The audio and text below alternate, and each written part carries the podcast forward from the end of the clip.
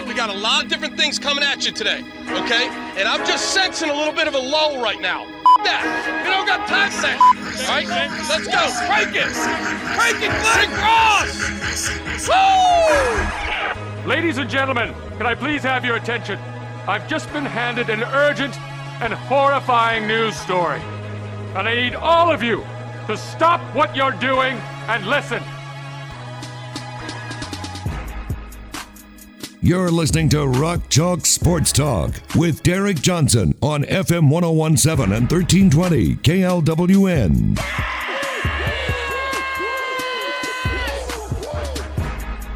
This league, hashtag this league. But not talking about the NBA. NBA draft was last night, and there were some interesting moves were made with trades and maybe a couple surprises here or there in the NBA draft. But I'm referring to the MLB trade deadline, which just came down like six minutes ago. And who knows, there still could be a couple more trades that maybe come through here that were agreed to before the three o'clock deadline, but just haven't been made public as of yet. I'm Derek Johnson with Cole C. We got a loaded show today. Coming up in about 35 minutes, we'll be joined by Brandon McAnderson, former KU Orange Bowl winning running back. Talk a little realignment with him. Coming up at 420, we will talk with Robert Allen, who is the sideline analyst for Oklahoma State's football team as we continue our KU football opponent season previews. And then coming up at the top of the five o'clock hour, we'll be joined by Brian Hanni, the voice of the Jayhawks, to talk about the Rock Chalk Roundball Classic. But MLB trade deadline puts this show absolutely off to a bang. Last night was the biggest trade of them all. Max Scherzer, Trea Turner go to the Dodgers. It became official now today. This was absolutely crazy. And oh, I'm seeing another trade. Jon Lester going to the Cardinals. Um, Max Scherzer and Trea Turner going to the Dodgers is the most NBA super team thing of all time. It is. And it is. And the problem is is that there's no salary cap in this stupid Right. sport. There's no so so if you're the LA team or the New York teams who aren't sorry messes like the Mets, you get to spend as much money as you want and you know everyone talks about, "Oh, look how great the Dodgers are at developing talent." It's like, "Yeah, man, you can spend, you know, uh, 30 40 million dollars more on your scouting department or your player development department than anyone else can. I, it, it's hard for me to be impressed. It's a little upsetting to look at a season that felt pretty competitive pretty interesting for that kind of like upper 50% of teams. And now uh, because i guess the nationals felt like they needed to blow it up uh, the you know second to third best team in the league has become the first by i think a wide margin Yeah, and I I think that they're here's the issue. I, I have less of an issue, honestly, with what the Dodgers are doing, and it is stupid. There needs to be a salary cap because the issue is that you have the Dodgers fifty million dollars above the second best team, but then you have teams who are sell who are spending fifty million dollars on an entire team. And so there needs to not only be a salary cap, but there needs to be a salary floor. a pretty high one i think Yes, it needs to be at least a hundred million dollars. if I recall correctly, what I read last night was that the bottom five teams in terms of payroll have a smaller payroll than the Dodgers. So combined, they have a smaller payroll than the Dodgers do now. That's insane. And yeah, like I said, there needs to be a salary cap and a salary floor. But given that we don't have a salary cap, which again I think there should be, given that we don't, I don't really have a problem with what the Dodgers did because guess what? All these owners are millionaires, billionaires. Invest in your product. And yes, maybe the Cleveland Indian owners or Indians owner isn't worth as much money as the LA Dodgers ownership group, but he's still worth millions and millions and billions of dollars. So he could maybe he couldn't afford the 260 million, but he could probably afford 150 million dollars on his payroll. And that to a certain extent is a little bit unfortunate with this, but at the same point in time, I don't know how a different team didn't beat that offer because the Dodgers give up good players. Keibert Ruiz is a top 20 prospect in the MLB. He's a catcher, and then you give up Josiah Gray, who was a really good pitching prospect, has struggled so far in very limited sample size in the MLB, and then a couple kind of more average prospects. I'm surprised another team didn't offer more.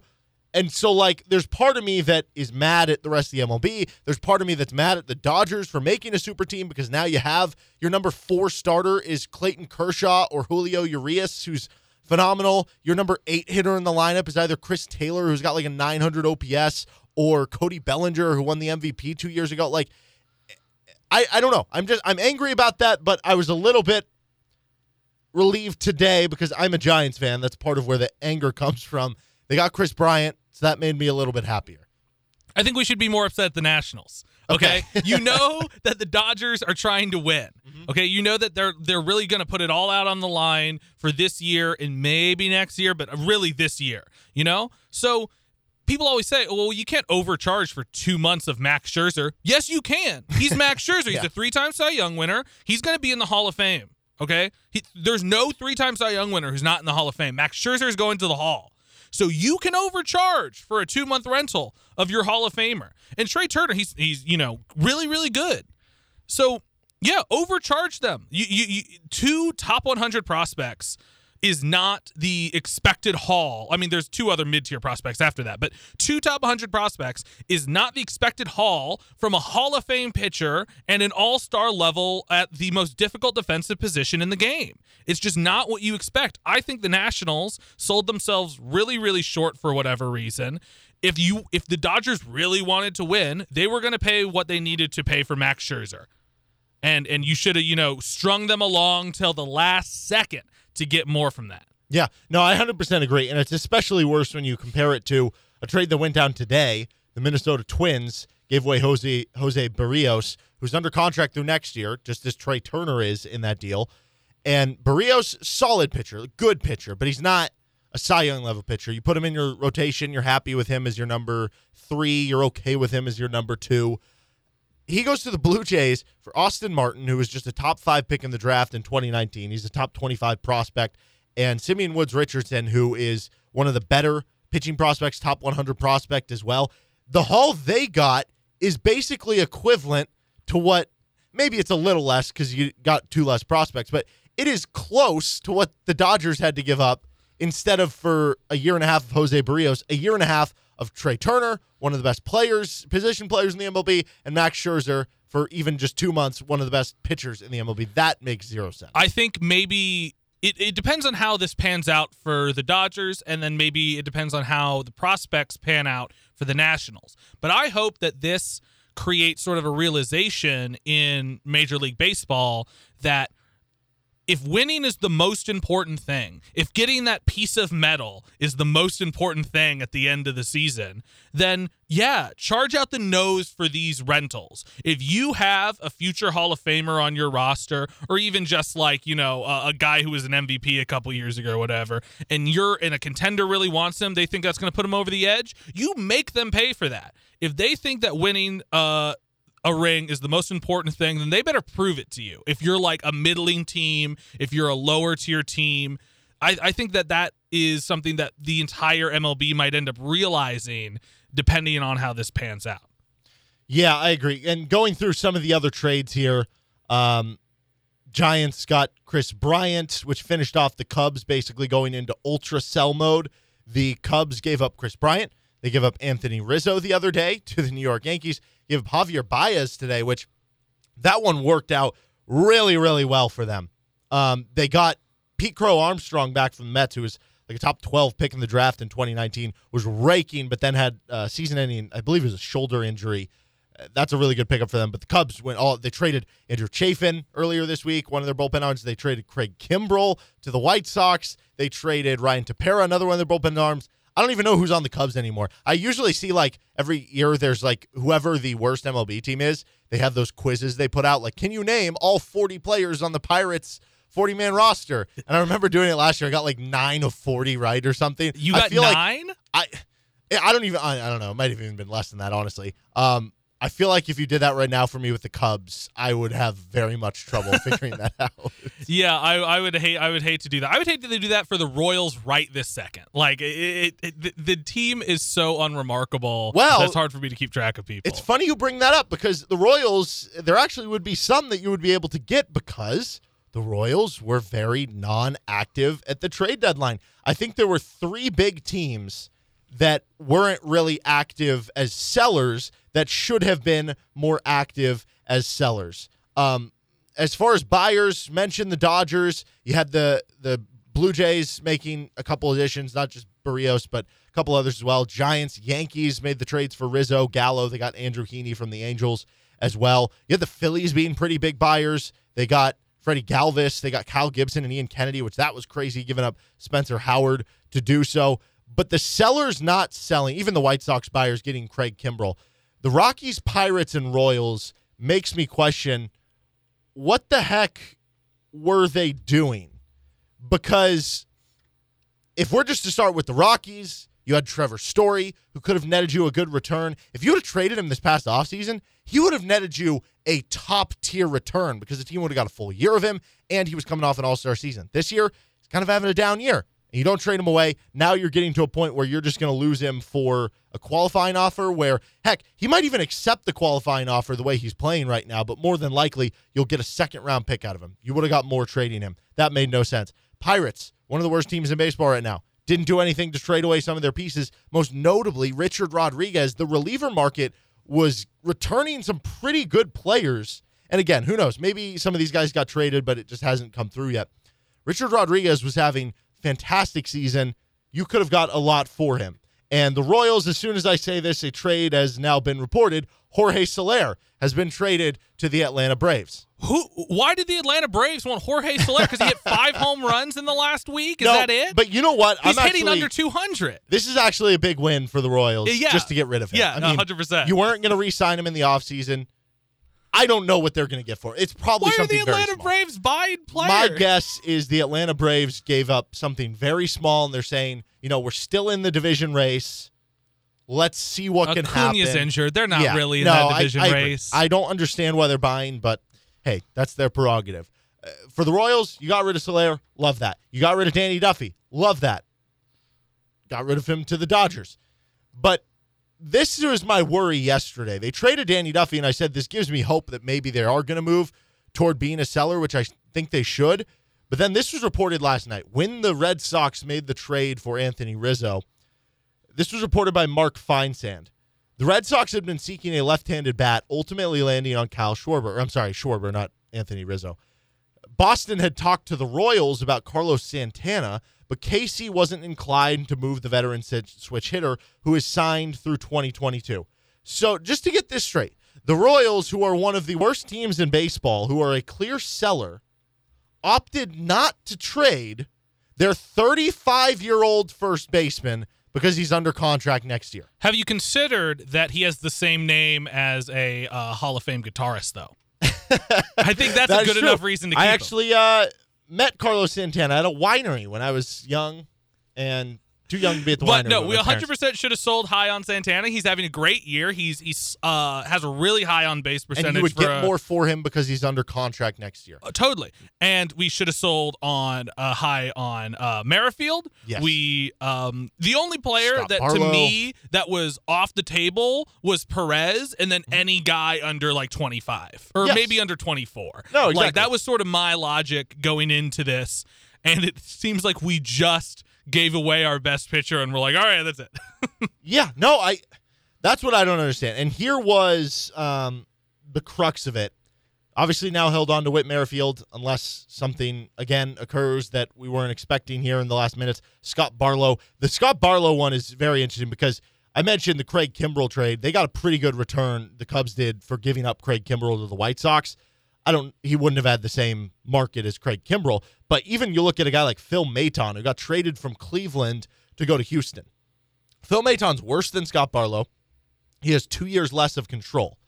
And Phil Maton was able to get back for Cleveland Myles Straw, who is a solid, about average major league center fielder with speed and the ability to play defense and steal bases. The Royals have struggled mightily at developing outfield prospects over the course of their time. So that's you probably could have got more than that for Scott Barlow. You could have got a good haul for Whit Merrifield. You could have got a good haul for Whit Merrifield last year, the year before that, especially with the extra control on him. Now, by the time we get to next year, if you do trade Whit Merrifield in the final year of his deal, and we've seen his stats already dip, it could get even worse next year. You're going to get even less for them. I don't understand. And I think what this is leading up to the culmination for me, David or not David Lesky, uh, Dayton Moore, the GM for the Royals, said that we are not going to make a trade unless it makes us better in 2022. Now, I understand the thinking there theoretically, but that is the type of thinking that as a small market team who is not good right now gets you in trouble thinking that I can be good as soon as next year because you're not going to spend the money in free agency to do that. You need to think further ahead than that. And what that tells me is 2022 is the make, make it or break it year for Dayton Moore. He is going all eggs in his basket. He is saying at that point, we must be a contender in 2022 because otherwise, at that point, you should have traded all these guys. And the fact that you didn't, and if you're not a contender in 2022, I think that'd be his final year. I mean, not getting something for Barlow is so ridiculous. You know, like half of our prospect pipeline is like is like relief pitchers, right? right? You're not like, going to be able to use all the starting pitchers too that you have. Yeah. Uh, so so you know, I, I, would say the Royals have probably too many pitchers in their prospect pipeline. I'll just throw that out there. I was looking at it the other day and I went, "Where are the position players in this in this like uh setup? It's just way too many pitchers. We should probably try to move some of them for other different prospects." But the point is that like 50% of them are relief pitchers. So if, if we really think we can't get some we can't have someone there who's at least as good as Scott Barlow, so we should have moved Scott Barlow for picks. Like I, I, obviously, in my opinion, there's obviously someone there who's probably going to be at least as good as Scott Barlow, if not better. Yep, 100% agree. And like I said, this all just comes down to what the results are in 2022. If you want to play that game where you want to put all your eggs in that basket, okay, let's see what happens. Because I guarantee you, I don't guarantee. I mean, there's a chance all these Royals young pitchers end up being really good. And maybe a Dayton Moore ends up being right. But there's also a very big chance that they're in the same situation next year. And even if they're good and uh, even if they end up being really good, in 2022 like like are they really going to end up being really really good in 2022 are we going to we have all these guys with you know 2022 etas are we when we pull them all up are we expecting them to like light up the league?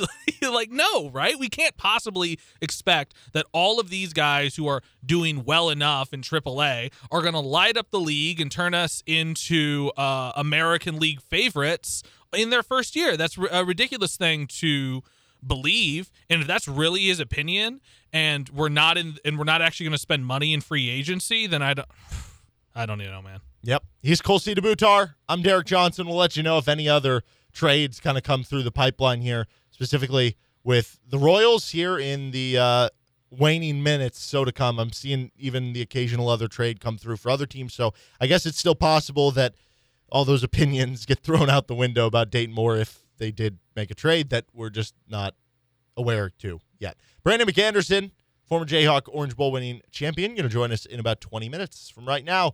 NBA draft was last night, though, too. Let's talk about that on the other side. This is Rock Chalk Sports Talk. Get your car washed because it's probably dirty right now. Whether it's, you know, washing all the germs out, you want to get obviously the germs out of your car, but also you want it to look really nice. Go to Tommy's Express Car Wash. It's wash, rinse, repeat with Tommy's. And guess what? They have an app. It's the Tommy Club app. So download it. I know you have a smartphone, so you're going to be able to download apps. You don't have a flip phone if you're listening to this podcast. I'm just assuming that. And if you do, more power to you. But if you do, then you're missing out on this great deal because if you download the Tommy Club app today, you're going to enjoy endless washing for one low price. Endless washing for one low price at Tommy's Express Car Wash. That's unlimited car washes, unlimited clean, shiny, and dry, unlimited use of exclusive app lane at Tommy's, unlimited access to all the Tommy's locations, and there are a lot of them, unlimited guest service, most importantly, unlimited happiness. That's a Tommy's Express Car Wash. Brandon McAnderson joins us in about 15 minutes from right now. We also have Robert Allen at 420, and then coming up at the top of the 5 o'clock hour, voice of the Jayhawks, Brian Hanni. NBA draft was last night. Marcus Garrett went undrafted, ended up signing an Exhibit 10 contract, which I was, I've heard the terminology before, but I was a little unfamiliar with what exactly was. Um, it's not quite a two-way contract. Here's here's the description of it. It's a one-year minimum salary NBA contract with a specific Exhibit 10 attachment built into it and no other bonuses. These attachments are not present in every NBA contract, only deals in which both parties have agreed to include it. Exhibit 10 attachments allow the NBA team to convert a player's one year minimum contract into a two way contract, but this has to occur prior to the start of the regular season.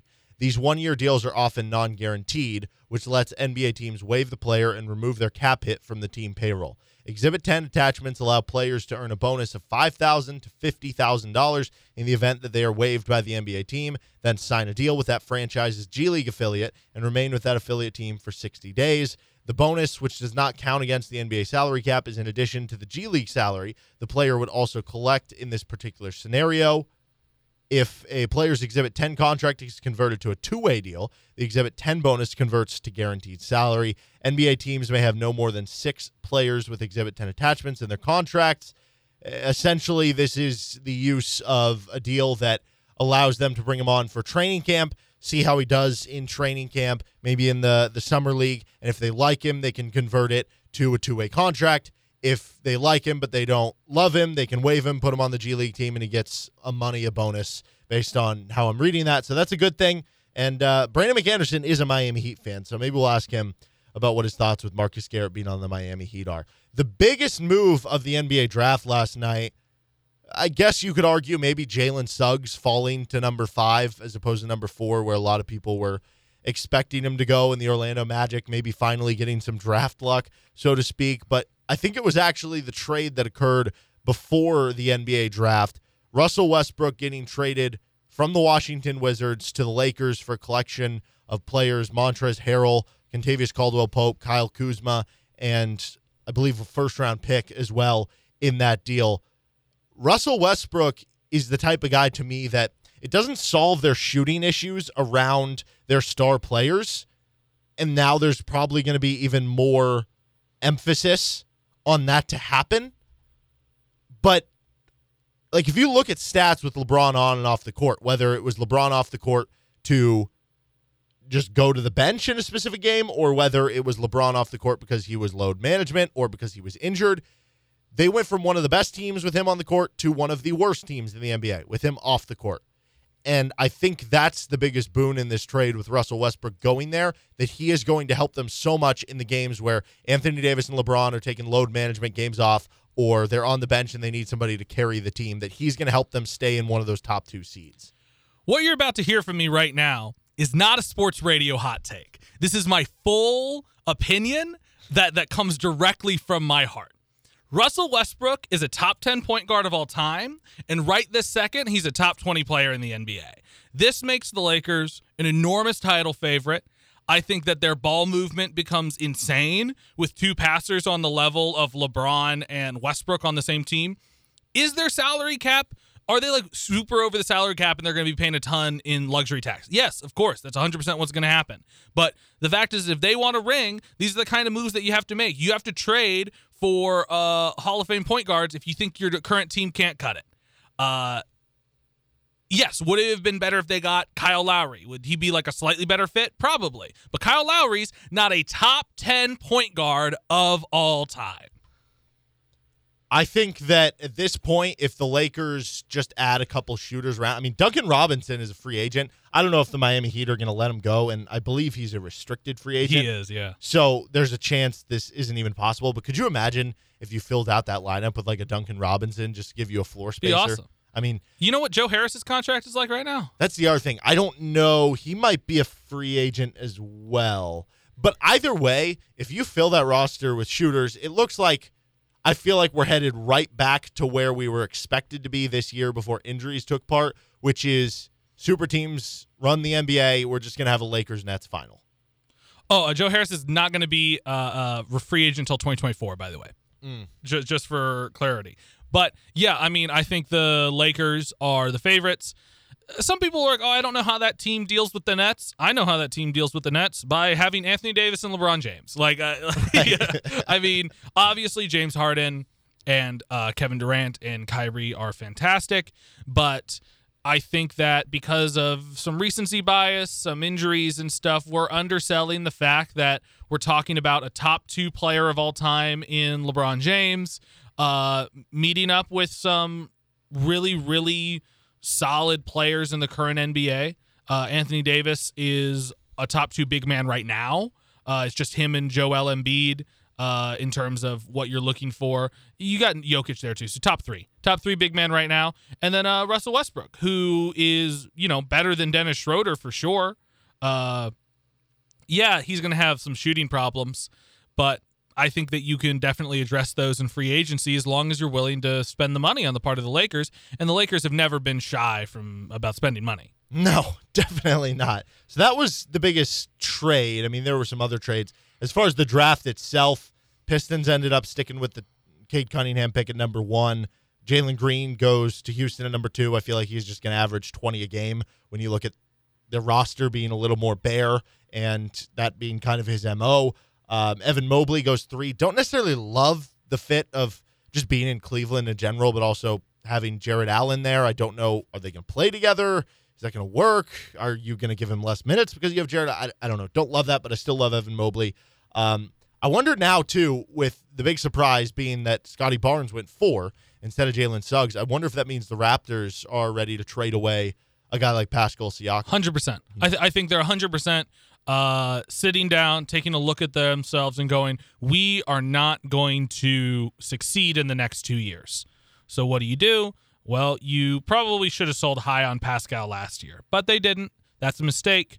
And they're to have to bite that bullet, probably try to move him this year. Maybe they'll feed him a little bit more this year early in the offense, see if they can get him up to that sort of 24 points per game kind of guy, and then try to move him at the deadline. That's my guess for how the Raptors are handling Siakam.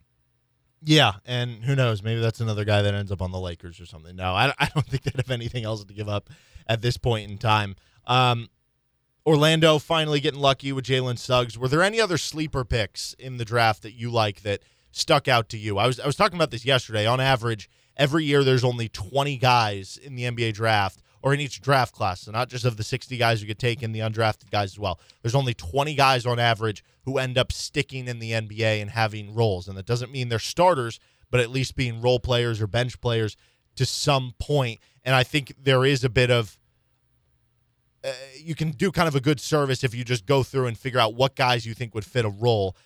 You could go to the second round and maybe say that, yeah, this player might be worse than that guy in the first round, but he might fit a role better. Is there anybody that sticks out to you? So I think the mm, weirdest thing for the draft and the draft for me was the fact that uh, is it Sengun? Is it Sengun? yeah, yeah. He fell to 16. He was projected to be like top 10 by most people. Some people had him like literally top seven, top eight and he fell all the way to 16 got picked by okc on behalf of the rockets because that was the pick that okc traded and that loops us around to the next thing which is okc just generating way too many first round draft picks that they'll have no idea what to do with in a couple years. Obviously they're probably going to stock them up to try to trade for some big player. But yeah that's the big surprise to me is sengun fall, falling all the way to 16 and then he seems like a guy who if he fell to 16 okc would like you know, he's he's he's a bit more of a project. Those international guys, you know, uh, who their skills are a little bit hazier, but he's he's a really solid athletic kind of uh, specimen that you would you, you think that someone uh, like Presti and OKC would like because they ha- have guys like uh, Lu Dort there that you know kind of fit that a similar mold. Mm-hmm. I think for me, I, I'd look at like second round. Like, what role are you going to play in the NBA? You know, if you're a star player in college, you're not going to be getting all the shots. You're not going to be handling the ball necessarily once you get to the pros, especially if you're a late first, second round pick. Jericho Sims, one guy goes late 40s to, I believe, the New York Knicks. He's a guy who he is so good defensively. He is a switchable big man. He's not very good on offense, but he's a rim runner. That's going to be a guy who he's not going to be a star or anything. He'll be a backup big in the league for 10 years. Um, Isaiah Livers from Michigan, six foot seven wing, who's a good defender, who hits threes, contested and open. That's a role in the NBA. He might not be the best player, but he's going to be in the NBA for 10 years. Those are the guys that I think make sense. And maybe that's a good thing for Marcus Garrett because he is a guy who can maybe fill a role. All right, Brandon McAnderson is going to join us in about five minutes, real quick. Do want to apologize to the Pirates. Said they were a loser for not selling. Uh, Richard Rodriguez did get traded. The trade came out afterwards, about half hour after the deadline. They traded him to the Braves, and also the return for Jorge Soler is right-handed pitching prospect Kasey Kalich. So the Braves continue to be buyers for whatever reason. Good on the the Pirates for dishing away the closer And good on the Royals for getting rid of Jorge Soler and getting Kasey Kalich, who was a fourth round pick as soon as 2019. He has a 3.26 ERA in 20 appearances in high A ball. They actually seem to get actually a pretty good prospect, not just a throwaway for Jorge Soler. That's a big win for the Royals. FM 1017, 1320 KLWN's Rock Chalk Sports Talk. BMAC on the other side. Welcome back in Rock Chalk Sports Talk, FM 1017, 1320 KLWN. Joined now here by Brandon McAnderson, former KU Orange Bowl winning running back, member of the Jayhawk Radio Network team, the sideline analyst for KU football. BMAC, also a former member of the Big 12. Have you thought about it all that in 20, 30, 40 years, you could be having to explain to your grandchildren that there was a conference called the Big 12? Yeah, you know what? It could be uh, one of those things where like it was the greatest thing ever. you know, it really, it really would be not quite, but uh, it, it's been awesome. And you know, the transition from the Big Eight to the Big Twelve felt like it felt expansive. It felt like our world got bigger, um, and this might not have the same effect. Uh, but it's kind of fun to follow to see what's going to happen. Yeah, and right now, I mean, I, I don't think anybody really knows what's going to happen just with so many moving parts. I mean, people can have ideas or uh, maybe have theories about what's going to go on. But if KU were to land in another league, is there one that you would be most rooting for that you think would be the coolest fit? For selfish reasons, I would say the Big Ten. I just think they have some awesome stadiums to be a sideline reporter in you know, to go to the big house and to uh, go to Ohio State and Columbus and check them out. But also for, I think it's a conference that's a good regional fit, obviously. And I think it's a good fit for uh, basketball, being that that's been one of the primary, you know, it's been neck and neck with the Big 12 as one of the best performing conferences. Um, so it'd be interesting to add, you know, a Bill Self and a, an established basketball program. And then on the football side, something that people just don't talk about because it it looks so different, but Big 12 football is hard.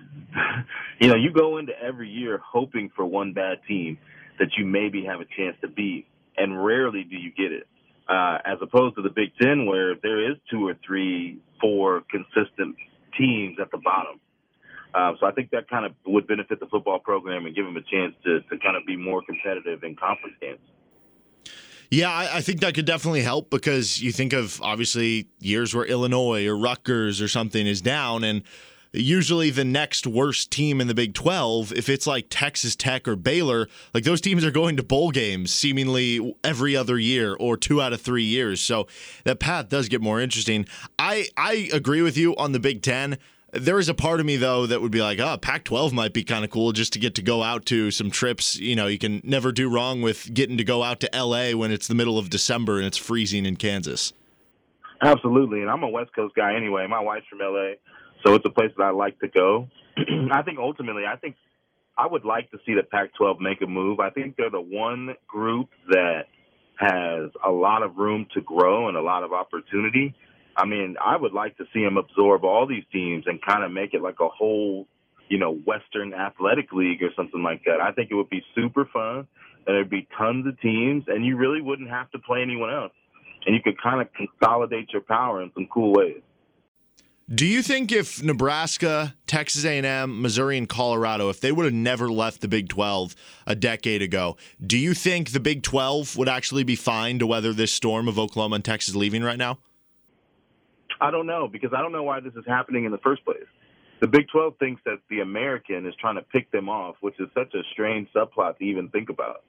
You know, like the American is working behind the scenes to destroy the Big 12. It's so funny. It's funny to say, honestly. Um, so I don't know what that was. I don't know why Texas and OU are even going to the SEC. I don't know what that is.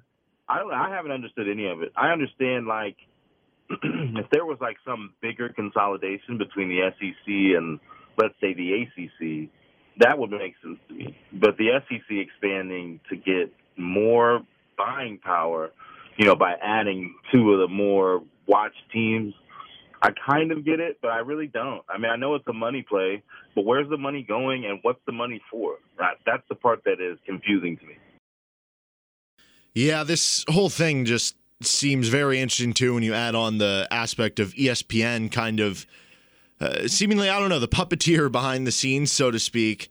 And I, I talked about this yesterday. I mean, at one hand, ESPN is kind of the bad guy in all this, in that they are kind of steering the direction here. But at the same point in time, it probably behooves Kansas still not to do anything, you know, against ESPN, come out in heavy support of what Bob Bowlesby and the Big 12 are doing against ESPN, just because you don't want ESPN holding a grudge against you. What if ESPN could help you get into the Big Ten? Or what if ESPN would help you get into another conference that would kind of get you off the sinking ship, so to speak, of the Big 12? Yet another aspect of this that I don't understand. The biggest loser, if all of this falls apart, is ESPN. So I don't understand why ESPN will be trying to sabotage their own product, especially when they're so heavily invested, and they're heavily invested in an industry that's changing by the day. You know, with streaming services and people moving away from cable and viewership models not being as relevant as they once were, I think they are the ones at the biggest risk because they're buying up all these products with no guarantee that they're going to make their money back. I think they're they're the people taking the risk.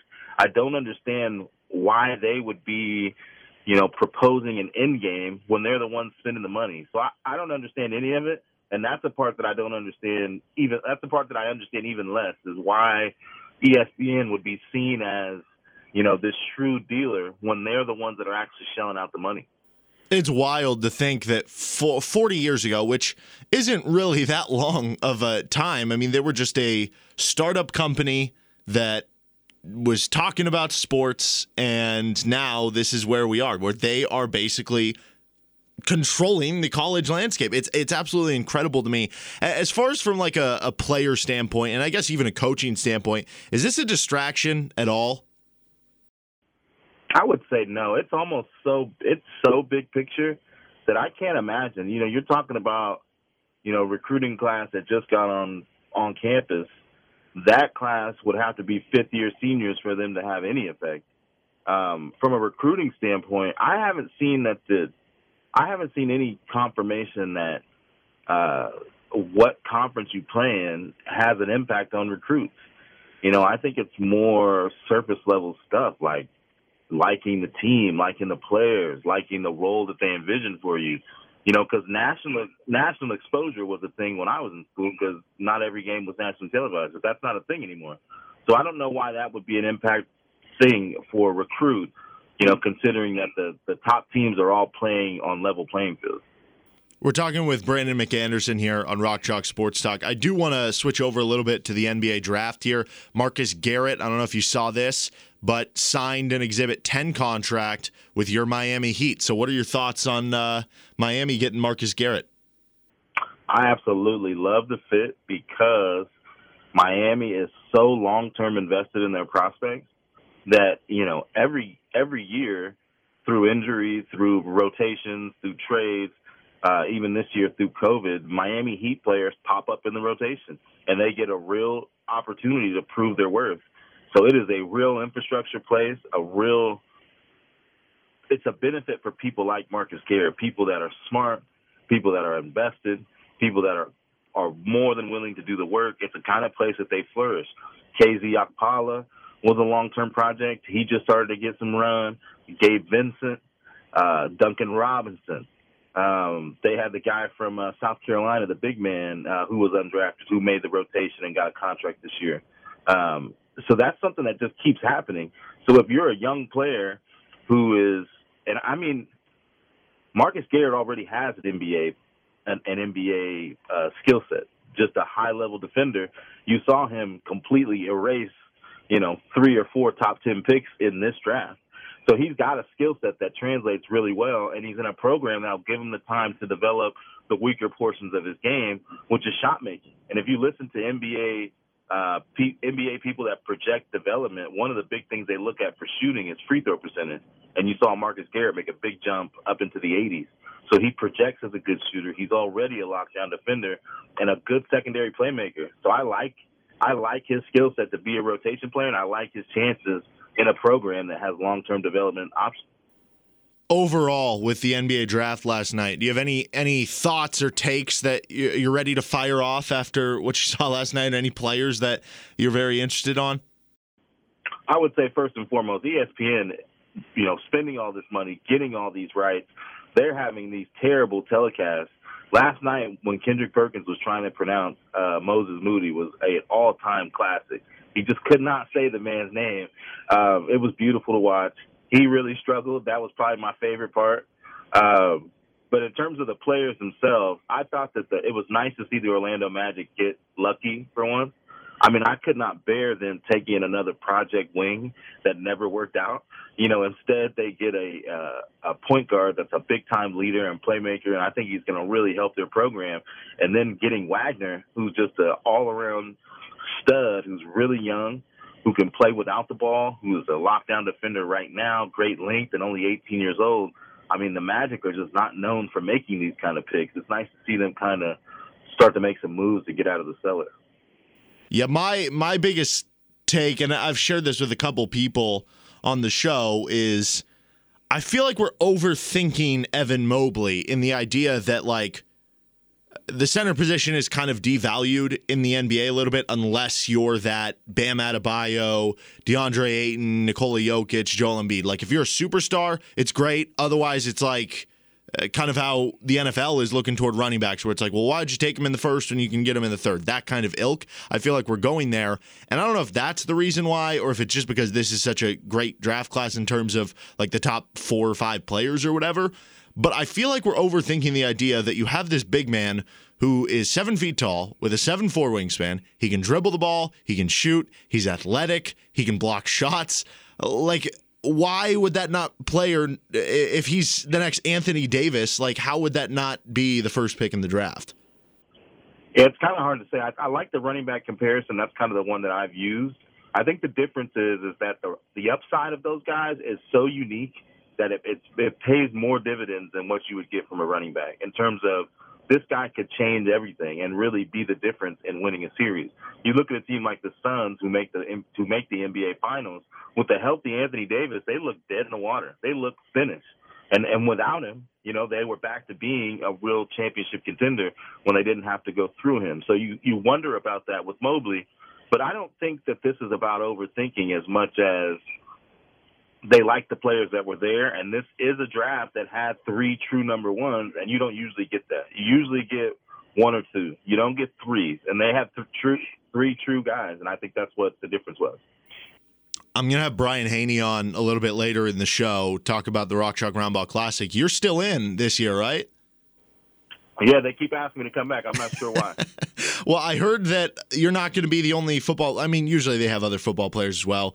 Like Dezmon Briscoe's played in the past. I think Kerry Meier in the past. I, I heard that Todd Reesing is going to be a part of this year's edition. Are you guys going to have any uh, crazy connection? Can can we at least bet on you to be the best basketball playing football player?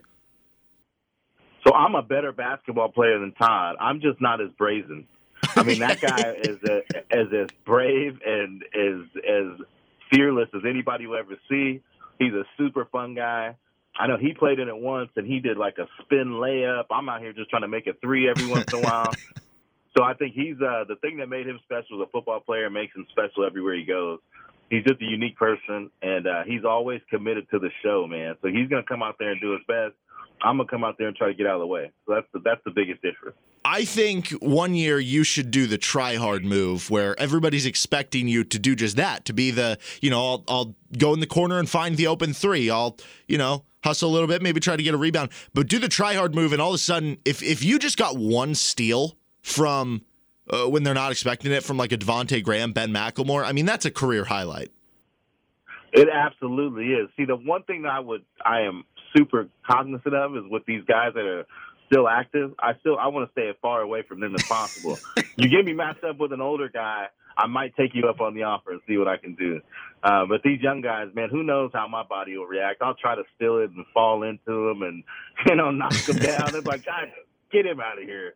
Um, so I don't want to do any of that stuff. But uh, I- it's always super fun and it's for the for the best cause uh, imaginable. So I'm super excited about that. I got a Boys and Girls Club uh, charity event where I'll be stepping into the diamond for the first time. I'm like Mm. the ultimate, the ultimate celebrity athlete who actually does nothing. So I, I appreciate everybody including me in all these awesome events. He's Brandon McAnderson, former KU Orange Bowl winning running back, former member of the Big 12, and part of the Jayhawk Radio Network. BMAC, thanks so much for your time as always, and uh, have a good weekend, man. All right, thanks for having me, bro. All right, that was Brandon McAnderson joining us here on Rock Chalk Sports Talk. One hour down, two to go. I'm Derek Johnson with Cole C. DeButar. This is FM 1017, 1320 KLWN. Depend on it. We continue on now with another KU football opponent season preview. We've gone through Oklahoma, Iowa State, Texas Tech, Baylor. We've gone through the three non conference games. The next opponent on the ledger is Oklahoma State. We're joined now on the phone by Robert Allen. He is the sideline reporter for the Oklahoma State Cowboys radio team. Robert, thank you so much for joining us today. Before we get into the preview, uh, it's kind of worked out for me as I've been doing these previews with everything that's gone on from the realignment perspective. So just kind of checking in down south in Stillwater. What's kind of the word for the Oklahoma State side of things from uh, everything going on with Texas and Oklahoma leaving for the SEC? Well, obviously, it, it's uh, you know things have been shaken up pretty good, uh, and you know I think Oklahoma State's probably like any of the other eight schools. Uh, I know in talking to uh, sources that are close to Dr. Shrum, uh, who is the brand new president, who, who I got to admit, uh, a lot of people would say, "Oh, wow, this is tough for a brand new president and a brand new AD at the same time," but you know, Chad Weiberg's uncle is uh, Kevin Weiberg, the former Big 12 commissioner that has been a deputy commissioner in the Big 10, a deputy commissioner in the Pac 12. He's worked for the college football playoff. He's worked for the NCAA Division One basketball tournament. He's now part of a consulting firm, uh, College Sports Solutions. So Oklahoma State's got a huge assist in Kevin Weiberg, and, and really someone who can communicate with all of the other Power Five leagues out there, and I think they've used Kevin quite a bit. Um, Dr. Shrum is is really sharp. Uh, in fact, I think she's probably become the alpha in the room since Joe Harroz and and uh, Hartzell, the president of Texas, uh, are no longer doing doing much politically in, in the Big Twelve. Um, I think Oklahoma State's willing to to ride for a little bit. But I think at the same time they're looking out for themselves. They're in conversation with the other conferences, and and uh, if something came along that um, you know was was really attractive, I think it would be really hard for Oklahoma State, just like it would any of the schools, to to pass that up. You know, you, you're looking at your your school's athletic future, and um, you know none of these schools can afford to drop into Group of Five. So it- it's a dog eat dog situation. Yeah, absolutely, and definitely going to keep monitoring that as things go on. As far as this year, KU Oklahoma State, obviously not as big of a deal from uh, the Cowboys spectrum. This is probably the game they look at and go, well, this is when we can get things right. But as far as the team, is there a QB competition at all with Spencer Sanders, given that he had maybe some up and down moments last year and some injuries and having Illingworth come on, or is this Sanders being the clear cut guy? No, I think Spencer is the. Um, let's not say clear. Let's just say he's the cut guy. Okay. Uh, you know, let's drop the clear. Uh, but no, look at the last part of the season. He had a spectacular game and, and really ripped up a, a Baylor defense that, you know, let's be honest, was was struggling. But then came back in the bowl game against Miami of Florida. Very good, very athletic defense with uh, even without the two edge rushers that that went in the league, they were still talented there, and and the secondary was really talented. And uh, Spencer was the uh, MVP in the game and, and carved them up pretty good. Um, had a v- tremendous spring uh, with Tim Rattay, the quarterback coach, and Tim came on just before the the COVID uh, pandemic hit, and so they had three days of spring practice, and this was the first full spring for Spencer with Rattay, and and I think the former NFL quarterback has, has done a good job in in working with Spencer and and and really eliminating some of his his flaws. Same time, he's worked well with uh, with Shane Illingworth, and Illingworth is good. He played as a true freshman. He was three and zero, two and zero, I guess, as a starter, but three and zero because he came in at the end of the Tulsa game and rescued that. Um, and so Spencer knows that that if he doesn't play well, there's an option behind him. Uh, so I, I would. That's why I dropped the clear. I think Spencer's obviously number one, and he's number one as long as he deserves to be number one. If he if he falters, if he turns the ball over, because that's been really his biggest problem, uh, the coaches won't hesitate. They'll give Shane Illingworth a chance. We're talking with Robert Allen here. Chuba Hubbard and Tylan Wallace are gone from the team, but I feel like no matter what, you go down each and every year, whether it's James Blackmon or Dez Bryant or James Washington, there is always that one stud All American wide receiver in Oklahoma State, and there's always just a productive running back, whether you go back to Justice Hill, Chuba Hubbard, and so forth. So, who are kind of the candidates for Oklahoma State at the skill positions this year? Which one do you want first? Who do you think? Uh, just go for both, receiver, running I back. think I, I'm going to start with running backs, guys, because I think I think Mike Gundy and Kasey Dunn, the offensive coordinator, I think they're going to get back to running the football more.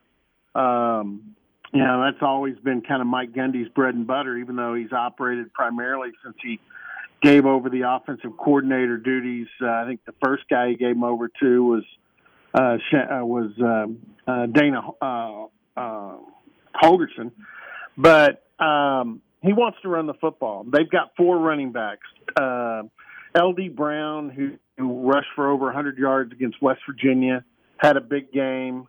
Uh, was the number two guy behind Chuba going into the season, and really became the number one guy when Chuba was was ineffective and was kind of injured last year.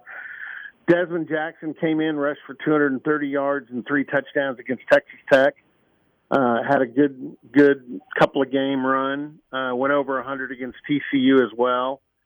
Uh, then you've got a freshman in um, uh, Richardson that Dominic Richardson that went over 100 against Baylor. Uh, and then you've got a transfer, Jaylen Warren from Utah State, who tore it up in the spring game. And I was I was at a summer workout the other day, and and Jaylen Warren is about five ten, about two hundred and twenty pounds. He dropped a four five in the forty when he tested when he showed up, and um, I would not want to put myself in front of him. I I, I think I think if uh, if I was told, hey, you got to get in front of him and tackle him, I could say, hey, let's check for volunteers because I don't think I want to do that.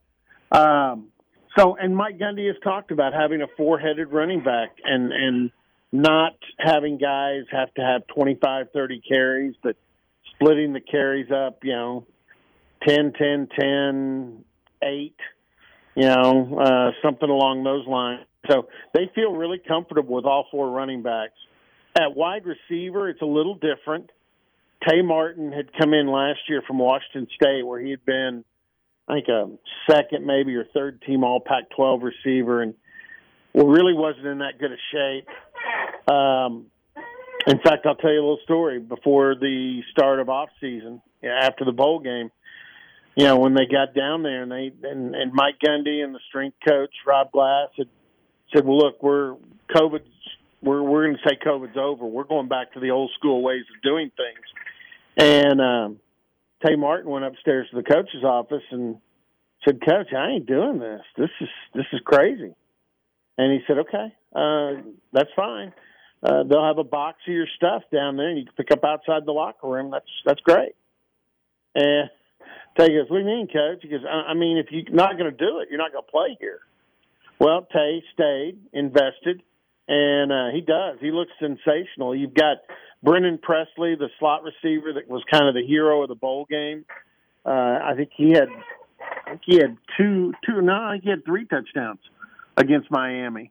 He's electric. He's not very big, uh, but he's he's just got all the moves. He's got speed, and he'll also be involved in kick and punt returns this year. Uh, then you've got some veteran guys, Braden Johnson. You got a four recruit that's been hurt that never has popped on the radar, and Langston Anderson. And then the guys that really are intriguing are the, the freshmen. They came in and Uh, Jaden Bray caught two touchdown passes in the spring game. John Paul Richardson is the um, son of Bucky Richardson, the former A&M Houston Oilers quarterback. That he's a slot receiver that's kind of a jack of all trades. And then uh, you got the two twins that were four stars, uh, the Green brothers from Allen, Texas. So uh, a lot of guys, a lot of candidates, and that's going to be where I think we're going to kind of sit back and watch and see who comes to the surface. And then on the other end of the ball, that was the strength last year, which has been kind of weird as I've been going through these team previews that you have a lot more teams whose strength of the team a year ago was their defenses. I don't know what the case will be this year, but Trace Ford kind of leading that D line if he's back from his injury, and Kolby Harvell Peel leading the secondary, a defense that ranked top 15 in defensive efficiency a year ago. How good of a unit can they be headed into 2021? Well, Jim Knowles said as as as each guy came up and publicly said he was coming back, he started sleeping better every night, and uh, I would say he, sleeps like Rip Van Winkle now. Um, no, he uh, they're really good. Malcolm Rodriguez, the linebacker, is the guy I think kind of is the hub. Um, he started for three years and played a lot as a true freshman, and and now he's going to. Uh, this will just be his fifth year, but he never redshirted, so you've got that kind of experience there. And Devin Harper is another super senior that will play next to him at linebacker that hasn't started much, but he's been here and and been a key backup during all that time. All the guys in the secondary return. Um, Rodarius Williams was hurt at the end of the year, so Christian Holmes started the last two games, and uh, he's the only one that's just a part-time starter. The other guys, you mentioned Harvell P.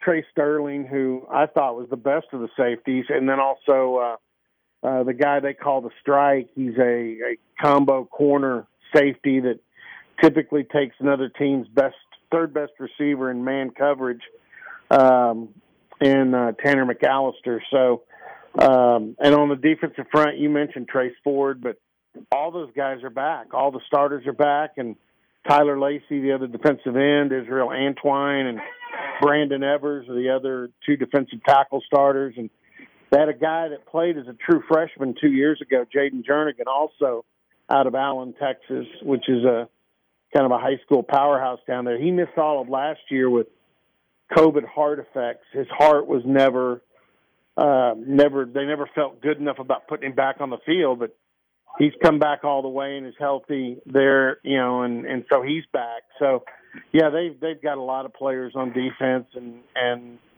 Jim Knowles, the defensive coordinator, is he's is really pumped. Oklahoma State's won 11 straight in this series with Kansas. It was 47-7 last year, and Kansas was out yarded by 400 yards in the game. So I'm not going to ask you specifically, like I've been doing with some of the other interviews, about what do you remember? What stuck out to you about the game a season ago? But what are your thoughts just from the outside looking in? Because I am always curious to hear uh, other programs from other areas their thought about the hiring that Kansas made for Lance Leipold. Well, I mean, Lance Leipold has proven himself, whether it was uh, you know at, at the Division three level or, or coming through the the MAC. He's he's had good teams, obviously, and I think he's a good football coach. I think he obviously knows what he's doing. Um, I was really sad to see everything that happened to Les Miles. Obviously, Les had been at Oklahoma State and, and was the head coach when Mike Gundy was the offensive coordinator. And um, other than lying to me about going to LSU, saying he was staying at OSU, I, I've always had a good relationship with with Les. So I, I hated to see all that go down. Uh, but no, I, I yeah, I've always respected Kansas. And guys, if you look at it, I know you talked about last year's game, but you can go back and, and during this period of time where Kansas has struggled, they've had some games with Oklahoma State that have been competitive. I mean, I remember a rain delayed game in Lawrence that that uh, you know Oklahoma State had to had to really bust it out in the fourth quarter to to come up with a win, and Kansas has come in and played well at, at Boone Pickens Stadium. So um, I don't know that it's going to be hard to get Oklahoma State to fall asleep on Kansas because all of these coaches have been around for those games and they realize especially with a new coach and Coach Leipold, that uh, Kansas, you know, Kansas is going to get better and probably get better fairly quickly. I'll tell you another thing too. I've got a kid on the Kansas team that uh, is, like a, you know, like a nephew, Jackson Satterwhite. His dad played at Oklahoma State. Stacy Satterwhite was an All Big Eight defensive lineman and went on and played in the NFL some. And um, you know, Jackson was up there in Miami, Oklahoma, when my son was the head coach up at NEO, and so we saw the Satterwhites a lot. And I watched Jackson grow up, and uh, I'm hoping that uh, he'll grow up into a big, big, bad, mean offensive tackle for the Jayhawks. Yeah, they could definitely use it. And man, the one that sticks out the most in that series is uh, I just remember it was the Tyreek Hill game where he returned the kick for the touchdown. I think it was like 24 17 or something like that in that game. That was kind of the one that maybe they had the best chance of all of them to win of recent memory. He is Robert Allen. He is the sideline reporter for the Oklahoma State radio team on the football side. Robert, thank you so much for your time. I hope you have a good weekend and uh, maybe catch up with you down the road when uh, the two teams are getting ready to square off. All right, guys. Thanks. All right. Thanks again. That's Robert Allen, the sideline reporter for the Oklahoma State Cowboys, joining us here on Rock Chalk Sports Talk. FM 1017, 1320, KLWN. Depend on it. The Rock Chalk Roundball Classic is a week from yesterday. And of course, as always, you'll be able to hear it right here on FM 1017, 1320 KLWN. Again, next Thursday, 7 o'clock, we'll be doing a live show out there from 3 to 6 and a lot of live shows next week we'll be doing one from jefferson's next wednesday from 3 to 6 and we'll be doing one on friday as well at wayne and larry's for the rock chalk round bowl classic portion of things. So brian why don't you just go ahead and, and i guess for the people who maybe wanted to help out or, or come out to some of those different events can you just run down the schedule for people listening? Yeah derek we're fired up about the return of the 13th annual rock chalk roundball classic. Yeah, certainly had fun last year with the virtual three point contest, but to be back and in person with fans and everybody descending back upon Lawrence for three or four days is a whole lot of fun. And so uh, to have these guys back means the world. We've got five current NBA Jayhawks coming back in the Morris twins, Markieff and Marcus. You got a Laker and a Clipper there. Ben McLemore, a Laker. You got Svi from the Oklahoma City Thunder, Devontae from the Charlotte Hornets, and we'll get into the rest of the rosters here in just a bit. But to have that kind of star power coming back should make for a really special atmosphere at Free State High on Thursday at seven o'clock. And you know, obviously, when you have to still take into account all the health and safety measures that we are in light of where we're at with the pandemic, it's not going to be quite the same atmosphere.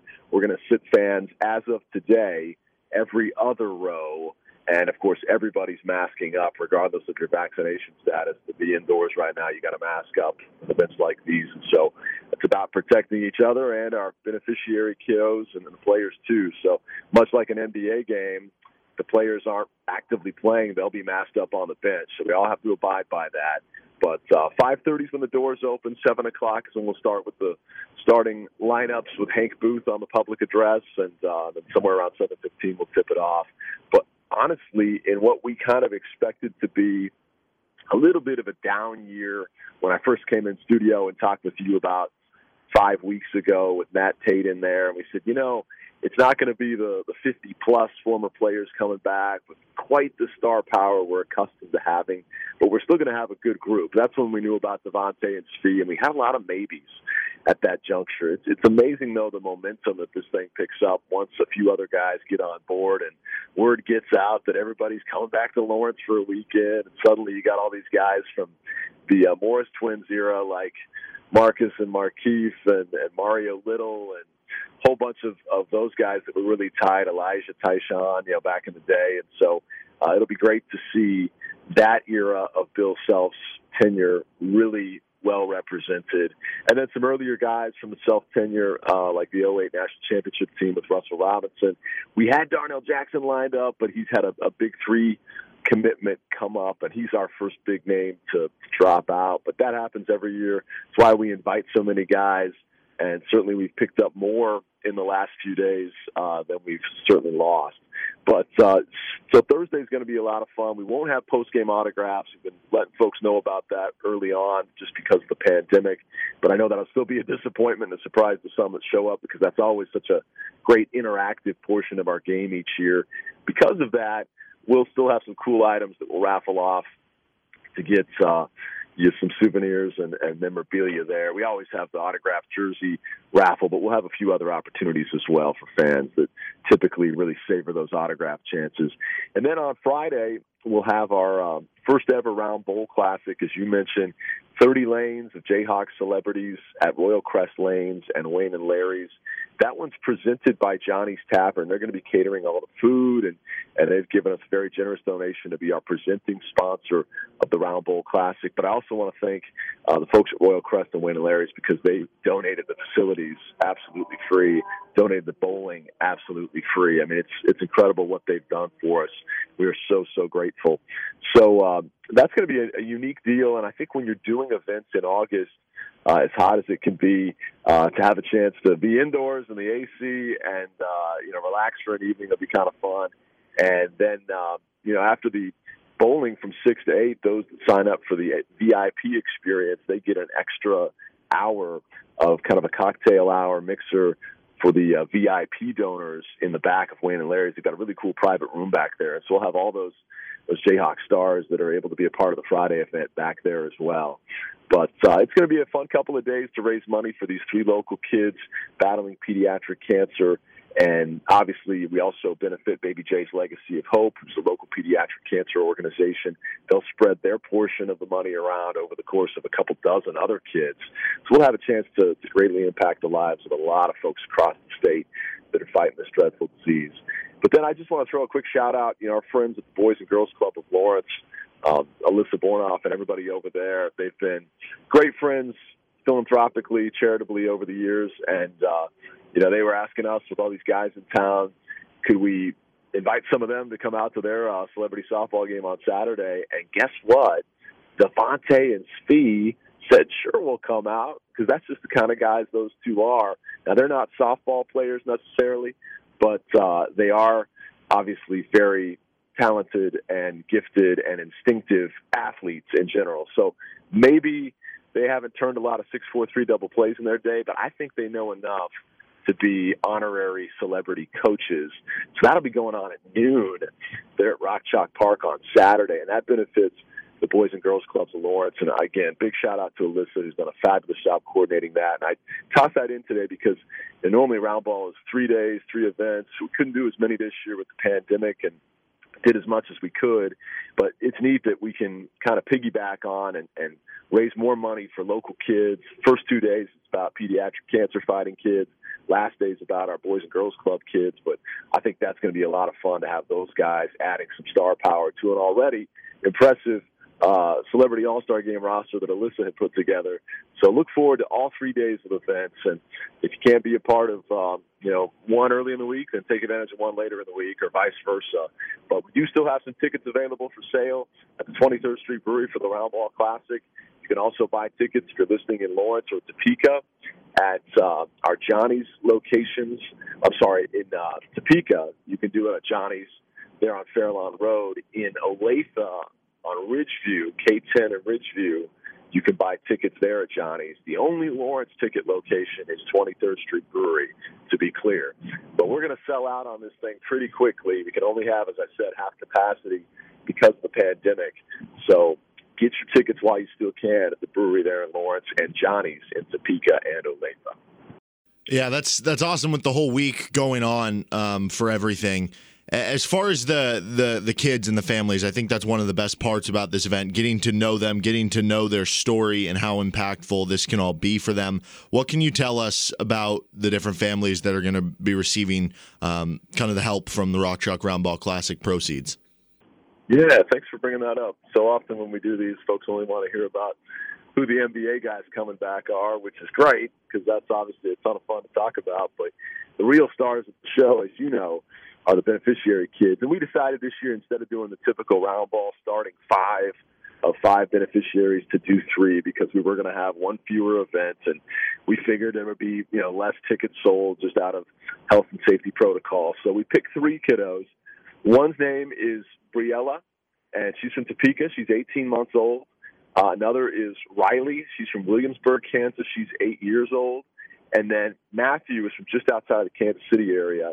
Uh, he's eight years old as well. And you've heard his story over the years. Uh, he was a beneficiary five years ago, and bless his heart, since then he has re- relapsed three more times. And uh, family obviously is doing all they can to make ends meet in the midst of that. And so we have a policy now, 13 years deep in our organization, that you know if you haven't been a beneficiary for five years and the cancer still won't go away, we'll consider you again. And and sure enough, he wound up being a great fit this year. So we're hopeful that uh, this is the time he beats it for good. But that young man has known nothing but chemotherapy and and you know being hooked up and poked and prodded with everything for the last six seven years of his life and and yet uh you know what a courageous young fighter he is as is riley and briella too who have obviously been up against a lot in their short lives. But three wonderful families three very deserving folks and uh we're excited to hopefully raise some life changing major impacting dollars over the course of the next week for them. So, as far as the players, and we're talking to Brian Hanni here, voice of the Jayhawks, um, Ma- the Morris twins, are they required to be on the same team here, or can you split them up? We have split them up, and, and they didn't give me any stipulation on that. They did tell me they wanted to wear their NBA jersey numbers because they've kind of got their own thing going there with eight and eighty-eight now. And we always typically have given guys uh, their Kansas jersey number because it's kind of a nostalgic throwback to their days as Jayhawks. So that'll be an interesting twist. That was the only request they made, and so I and and my uh, partner that, that I work on the roster uh, assembly with each year, his name's Michael Mead. He does all of our graphics, and so when you see the posters, the tickets, or the social media posts, that's the great talent of Michael Mead. And he's such a fan that each year he and I like to to draft these teams, and we decided just for the sake of competitive balance, you know, we got to put one on each team because if you're trying to put a a plus guard versus an A plus guard or an A plus forward versus an A plus forward and balance it out. You can't get more balance than guys that share the same DNA in the womb. so uh, we felt like that was a good way of keeping the rosters even. So we'll have one on one side and one on the other, and hopefully, uh, as we've we've done more years than not in 13 years of doing this, it usually is so balanced that it comes down to a last shot. We had one year where it stretched out to nine or 10 points in the end. But I'm hoping with Derek Johnson on the play by play on Thursday night, you get a chance to call a game winner because it truly is that close. And we did a good job of, of mixing and, and matching these rosters competitively. As far as, I mean, NBA draft was last night. So if you had to uh, throw in the discussion of the guys who would be up for the number one pick, so to speak, what would be uh, the guys that you would kind of list off there? Well, it's interesting, and this is giving you a little bit of a peek behind the curtain on some of the stuff we deal with with this game. But we, we've got one guy that's a big time name that is is absolutely going to be there and engage with the crowd and do a halftime three point shooting display. But we won't know until Monday whether or not he has the green light to play in the game because he's got some ongoing uh, contract negotiations and that kind of thing. And he wants to play it safe, and so that that does make it tougher to uh, to stack the deck evenly if you don't know for sure if he's going to play in the game or if he's just going to play at halftime with this special three point contest. Either way, for fans buying a ten dollar ticket, you're going to get to see this guy, and he's going to be fun to have back, and he's going to do stuff on the floor. It's just a matter of will he do stuff in traffic, running to the hole, that kind of thing, because he's got the contract to figure out. But um, we'll we'll give some more light on that next week once we know yay or nay what it's going to look like. But we're excited about having guys like Devontae and Svi, Ben McLemore, the Morris twins, Greg Ostertag for the first time ever, Cole Aldrich.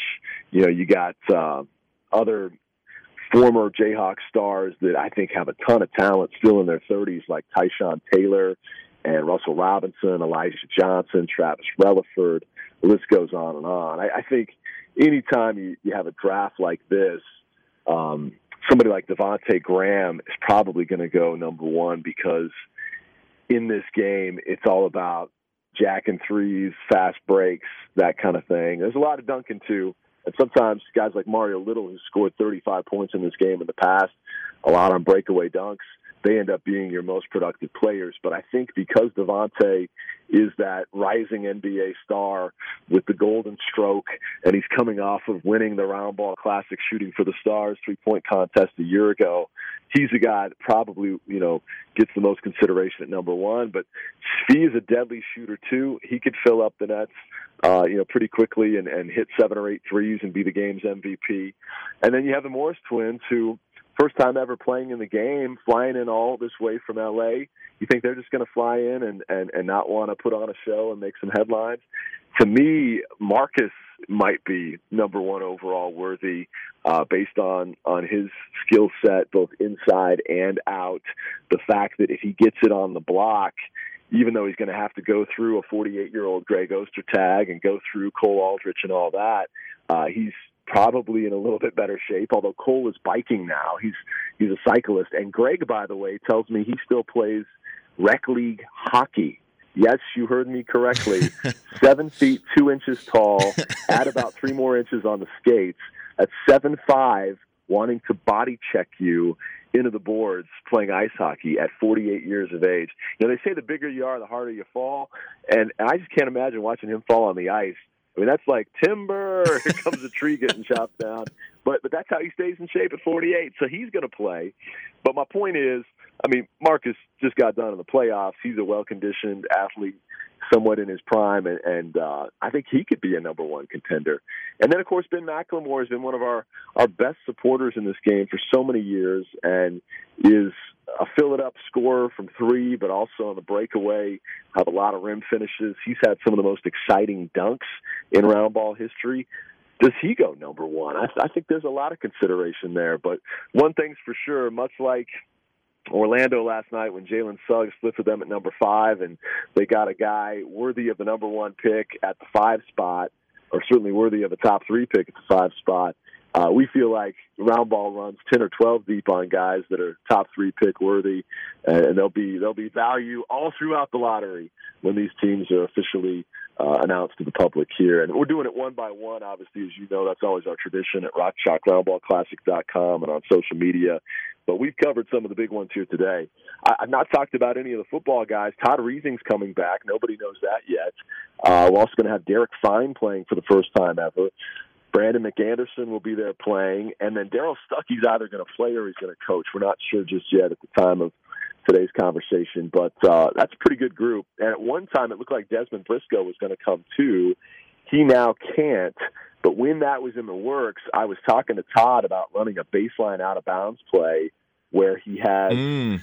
Fine run a little curl route, but sends Briscoe deep, and we send Stuckey back as as a free safety in coverage, and then maybe BMAC, even though he's a fullback, he can't exactly sack the inbounds passer, but you know, send him running at Todd, and, and imagine drawing up that play call and recreating some Orange Bowl magic with those five guys. It, it'll just be four now, but to have four football representatives, to have three women's basketball representatives like Natalie Knight Johnson Carolyn Davis, who you've seen many years, but for the first time ever, a former WNBA lottery pick, Danielle McCray, coming back. I think that's a really big deal. And we'll have Brandon Schneider and Terry Nooner from the women's basketball coaching staff there as well. And so I, I really feel like we did a great job with the rosters this year in representing all eras, uh, you know, all forms of, of, you know, the big couple of Kansas sports, football and basketball, men's and women's. And uh, I think fans are really going to be delighted when they see these final rosters. There will be fluctuation between now and then, but uh, I, I feel rock solid about what we have and, and feel like, especially in a pandemic year where not everybody was able to travel and the dates were a little bit tougher this year with other people's schedules with the Big Three and Summer League and all that. Uh, we feel like we we did about as good as you possibly could do. And I think for again ten dollars, you will not find a better deal in all of sports. So get your tickets while you still can. Twenty Third Street Brewery, and also if you're going in Topeka or Olathe, Johnny's Tavern in those cities. He is Brian Hanni, voice of the Jayhawks. You'll be able to see him around next week at the Rock Chalk Roundball Classic. Brian, thank you so much for the time as always.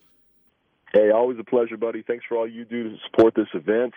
Can't wait to hear your play-by-play call next week, and going to do some live shows to promote what we got going on, including Jefferson's on Wednesday, both downtown and Jefferson West. Usually it's just the West location. Now it's both they're going to give us 25% of everything sold on next uh, Wednesday. That's August the 4th. I mean, we could raise eight, ten, twelve thousand dollars, depending on how hungry Lawrencians are and how much they love their wings. So a huge thank you to Andrea and Brandon Graham for making that possible. And we're going to have a live Rock Chalk Sports Talk uh, to promote that next week as well. So really cool stuff. And that, you know, isn't one of our event days necessarily, but it gives you another thing to put on the calendar now Wednesday through Saturday involving all these great Jayhawks coming back to town. Yep, absolutely. And come on out, say hi. We might have some T-shirts to give away as well uh, for your trouble of coming out. So definitely come out next Wednesday at Jefferson's and all the great events. Brian, thanks again. Thanks, Derek. See you, buddy. All right, that's voice of the Jayhawks, Brian Hanni, joining us here on Rock Chalk Sports Talk, talking about the Roundball Classic. Again, we're going to be out there next Wednesday. We will be out at Jefferson's West. The 25% of the proceeds going to the cause will be at both Jeffersons, but us specifically for the show with players coming out and such. I'm sure some will be going to the downtown, but uh, for the show itself, we'll be out at Jefferson's West. Again, Wednesday from 3 to 6. Then Thursday, we'll be out at Free State High School before the game. We'll air the game right here on KLWN at 7 o'clock. You can still get tickets for it at the 23rd Street Brewery. And then on Friday, we will be out at Wayne and Larry's for the Rock Chalk Round Bowl Classic edition of things. But that's going to do it for today's show. We're out a little bit early today, 530 for coverage of the Royals game. No more Jorge Soler got traded away to the Braves. No more Danny Duffy traded away to the Dodgers. Whit Merrifield, Scott Barlow still there. See if they can make an impact tonight. The Royals won eight of their last 10 games. See if they can keep it going. I'm Derek Johnson. Cole C. DeButar was in with us today, along with all our guests Brandon McAnderson, Brian Hanni, Robert Allen. Thank you to all of them. Talk to you guys on Monday.